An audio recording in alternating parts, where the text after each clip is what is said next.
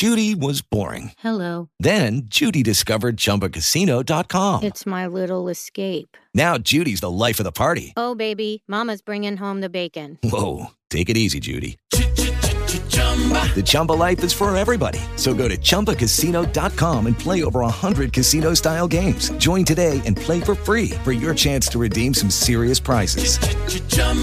ChumbaCasino.com. No purchase necessary. Void where prohibited by law. 18 plus terms and conditions apply. See website for details.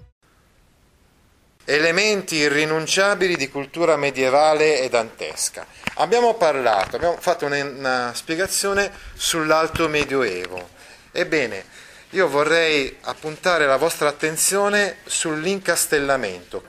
Ecco, stavo dicendo, uno dei fenomeni più importanti che avvengono nell'Alto Medioevo e che hanno delle ripercussioni anche nella storia della cultura e della letteratura è l'incastellamento, il fenomeno attraverso il quale la penisola e anche le isole, come Ventotene per esempio, si riempiono di castelli anche per proteggere il territorio dalle invasioni, che furono particolarmente numerose nel X secolo. Pertanto la cultura si sviluppa nei castelli. Ecco, una cosa che vedremo quando studieremo adesso i provenzali, no? è che la loro letteratura, la loro poesia si sviluppa nei castelli, nel senso che i poeti entrano in questi castelli, in queste corti di signori e eh, appunto iniziano a produrre poesie, a, a cantare, abbiamo detto, delle poesie davanti a questi signori. Ecco, il Novecento d.C. è un periodo tremendo in cui ci sono tantissimi popoli che si avvicendano e eh, che saccheggiano, insomma, uh, per esempio i Saraceni, che sono i musulmani, gli arabi, così come sono stati chiamati, eh, così come li chiamavano gli occidentali, insomma. E erano alcuni di questi popoli, no? Ecco perché anche c'è stato questo incastellamento, no? Perché la gente doveva rifugiarsi per evitare queste, queste invasioni. No? Gli saraceni sono di religione musulmana, invece poi ci sono i normanni e gli ungari, che sono delle popolazioni, chiamiamole così, barbariche in generale, che poi però si convertiranno alla fede cristiana. E, e quindi poi saranno proprio i normanni stessi a cacciare i saraceni, quindi a, a cacciare i musulmani dalla, uh, dalla, Sicilia, ad esempio, e quindi eh, la Sicilia eh, pri- un, c'è stato un periodo in cui era araba, musulmana, dai normanni in poi tornò ad essere essenzialmente cristiana. Abbiamo già spiegato alla vostra compagna che chiedeva che cos'è il tomismo.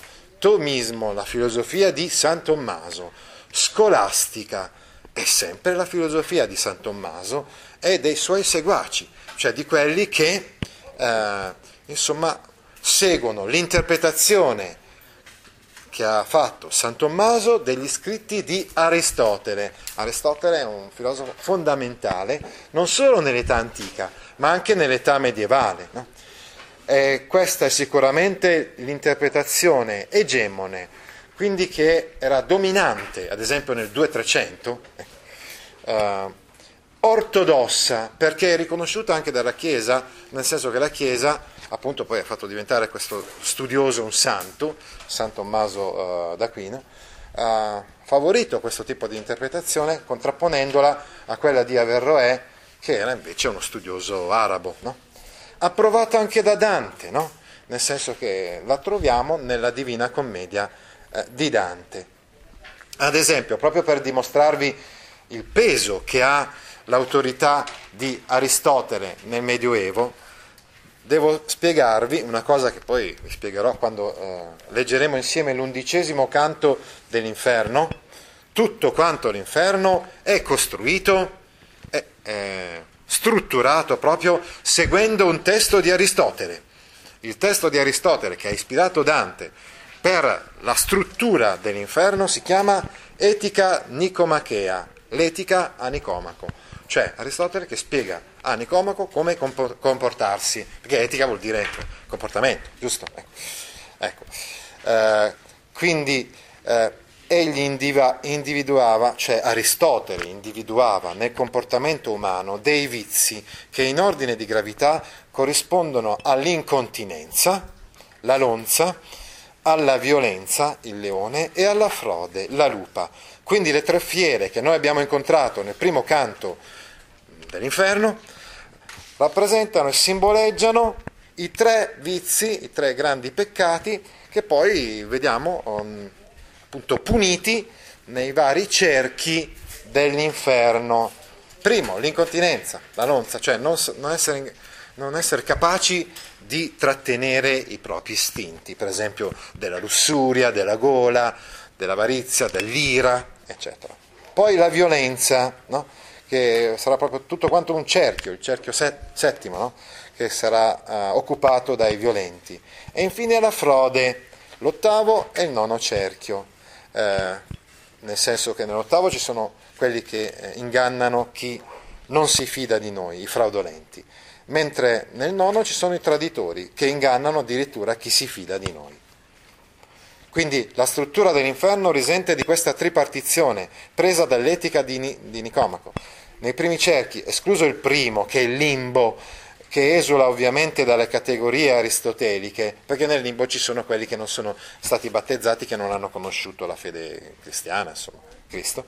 In, nei, nei, cerchi seguenti, il secondo, il terzo, il quarto, il quinto, no? È punita la lussuria, la gola, l'avarizia, la prodigalità, che vuol dire la generosità eccessiva, l'ira e l'accidia nel quinto. L'accidia è il contrario dell'ira. Così come la prodigalità è il contrario dell'avarizia, eh, anche l'accidia è il contrario dell'ira. Nel sesto cerchio c'è un'altra categoria che, che, non è contemplata da Aristotele, cioè l'eresia. Il sesto cerchio è quello degli eretici e si trova dove c'è la città di Dite, che è una parte dell'inferno che serve per separare la, appunto, la zona degli incontinenti dalla zona più tremenda, dove ci sono i violenti e i fraudolenti. Nell'ottavo, nel nono, eh, quindi nel settimo cerchio dicevamo i violenti, nell'ottavo i fraudolenti e nel nono i traditori. Come vedremo l'anno prossimo, i peccatori di incontinenza saranno collocati negli ultimi gironi della montagna purgatoria, in ordine invertito, dal momento che si parte dal basso, uh, perché questa montagna si deve salire, mentre nell'inferno si scende, la montagna del purgatorio si sale, ovviamente, no?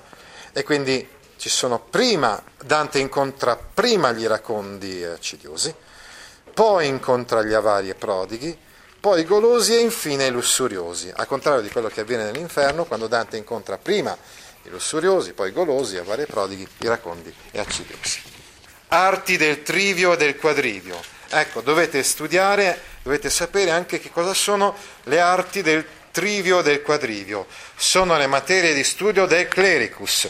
Abbiamo già visto, studiato cos'è il clericus, è l'intellettuale medievale, tipicamente clericale appunto, no? perché nel Medioevo eh, praticamente i laici non avevano ancora, fino a quando poi non furono inventate le università, la possibilità di studiare, l'unico modo per studiare era quello di appunto, studiare o in una scuola vescovile, quindi clericale, di città oppure studiare in un monastero, negli scriptoria del monastero.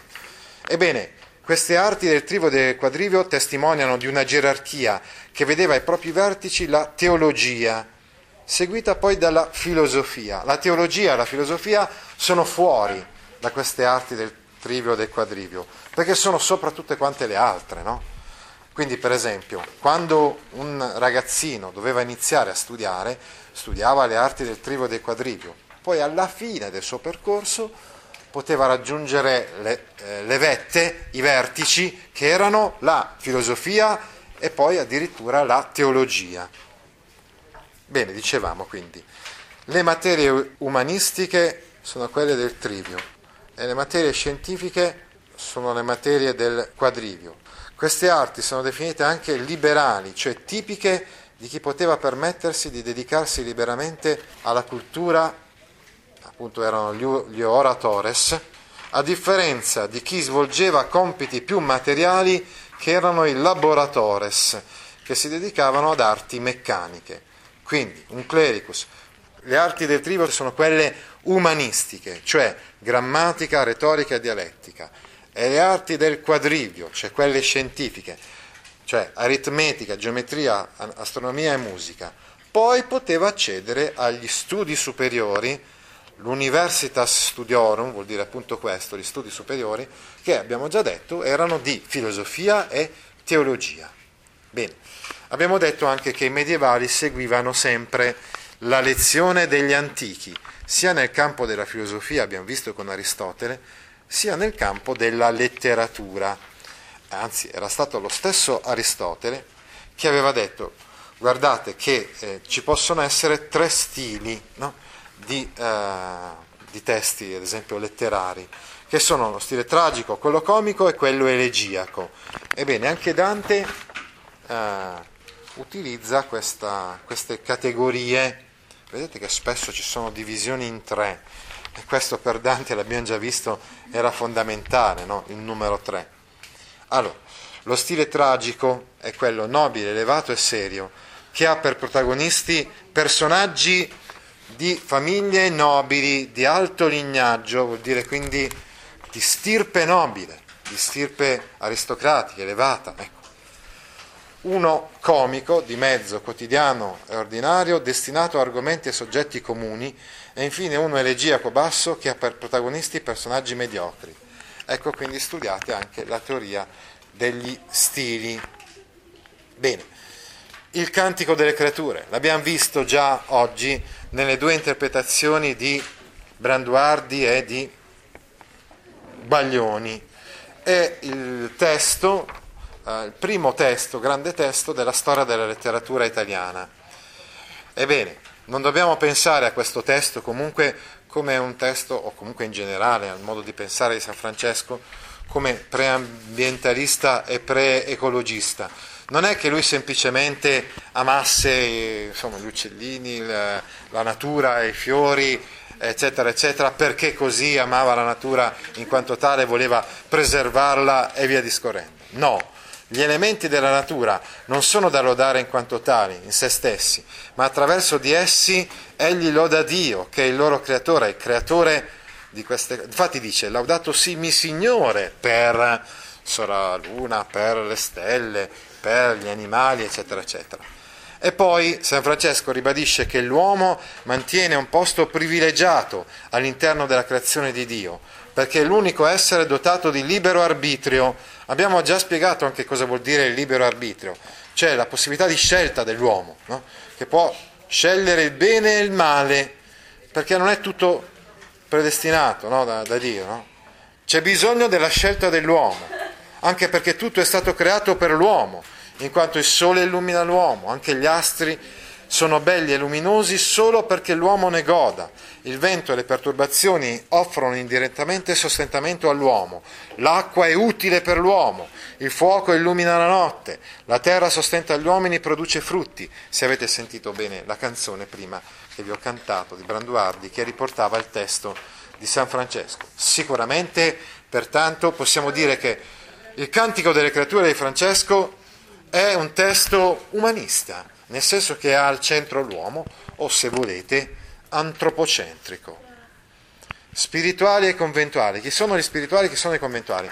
Una volta, una volta morto San Francesco, poi è stato eletto un successore e, e tanti altri, insomma, uh, successori alla guida del movimento francescano. Di fatto poi però questo movimento francescano si è un po' diviso soprattutto nella seconda metà del 200, quindi qualche decina d'anni dopo la morte di San Francesco.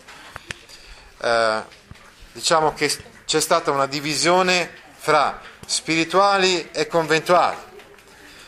Ora, gli spirituali erano i più rigidi sostenitori della regola di San Francesco, mentre i conventuali la prendevano un po' più alla leggera questa regola di San Francesco. No?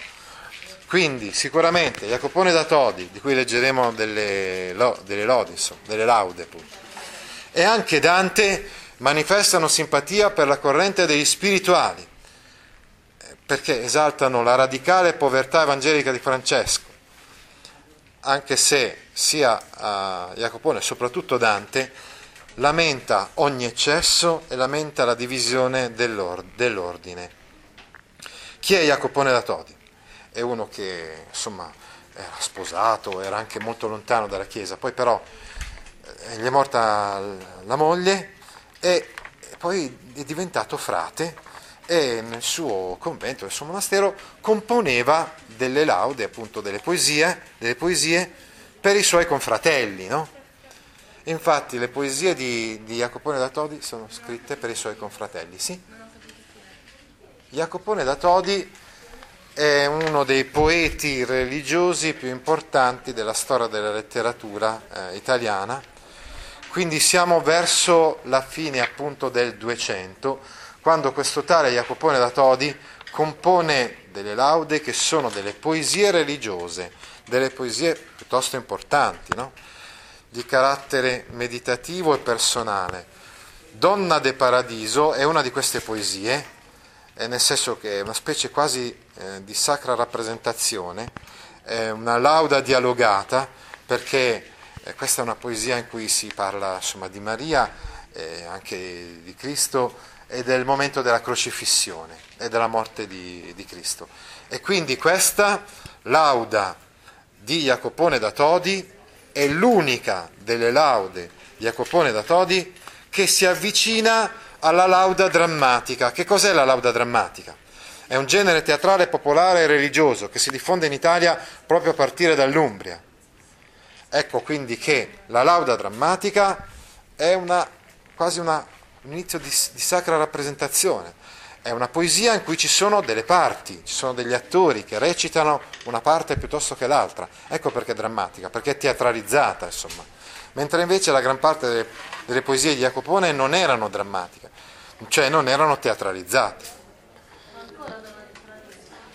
Sì, perché Donna del Paradiso è, è il tratto è il tratto di unione fra Jacopone da Todi e la lauda drammatica, nel senso che è l'unica lauda drammatica di Jacopone da Todi, capisci?